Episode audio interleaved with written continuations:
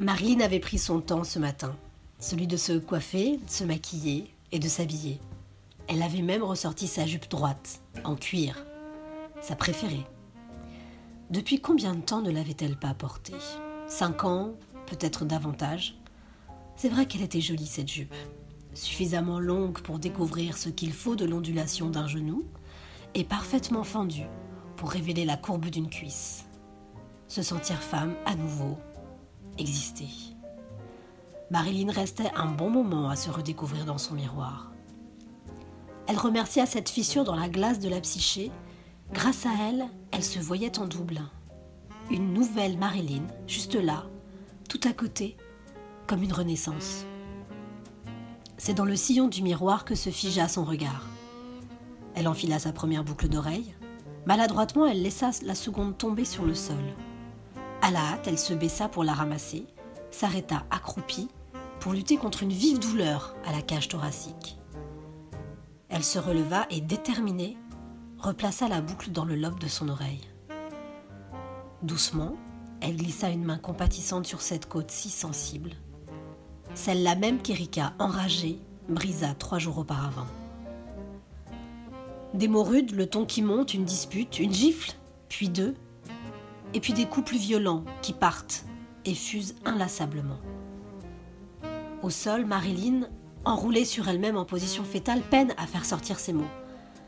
Arrête, s'il te plaît supplie-t-elle entre deux sanglots. Arrête, je n'en peux plus. Mais regarde-toi, balança Erika. Tu ne mérites pas ça, tu es médiocre, minable. Mais qu'est-ce que je fous avec une vermine pareille? Mais relève-toi, relève-toi, bordel Marilyn, tremblante, obéit et fit face aux agressions de sa bien-aimée. Et dans un énième accès de rage, Erika la molesta si fort qu'elle finit à terre entraînant le miroir qui se fendilla sur sa côte. Depuis cinq ans, Marilyn vivait l'enfer dans les yeux doux d'Erika. Éperdument amoureuse, elle cherchait constamment à comprendre ce qu'elle faisait mal pour tenter de justifier de tels assauts de violence. C'est vrai qu'elle ne valait plus rien. Elle avait tout quitté pour venir à New York et tenter l'aventure de Broadway. Puis avait abandonné ses rêves de danseuse de comédie musicale pour satisfaire sa belle, pour elle. Car sa rencontre inattendue avec Erika, directrice de casting, lui semblait être de l'ordre du miracle. Elle, cette fille de l'Iowa, peu habituée au standing de la upper class new-yorkaise, et encore moins à pouvoir vivre librement son homosexualité. Librement. À grands coups de méthode Coué, elle s'était toujours répétée Mais Erika est si fatiguée ces derniers temps. Demain, ça ira mieux. J'ai tellement de chance qu'elle m'ait regardée dans ce bar. Avec elle, je suis si libre d'aimer. Ce soir, je lui ferai couler un bain, l'amasserai et nous ferons l'amour, comme au début. Ce matin, quelque chose avait changé.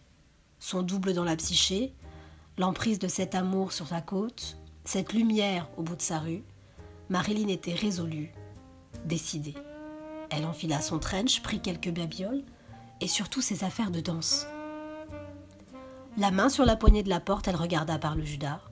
Le couloir était parfaitement vide. Fermement, elle ouvrit la porte, puis la referma derrière elle en délivrant tout ce qu'elle retenait d'air depuis une minute. Elle reprit une grande inspiration, si forte qu'elle avait l'impression que ses poumons se consumaient. Trois étages, trois petits étages la séparaient du dehors.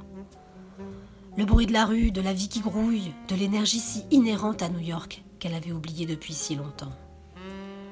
La voilà sur le trottoir, statique. Elle leva les yeux pour suivre le peu de ciel qu'offrait la verticalité infinie des buildings new-yorkais. Puis elle s'élança sur Liberty Street pour rejoindre enfin, un peu plus loin, la lumière de Broadway.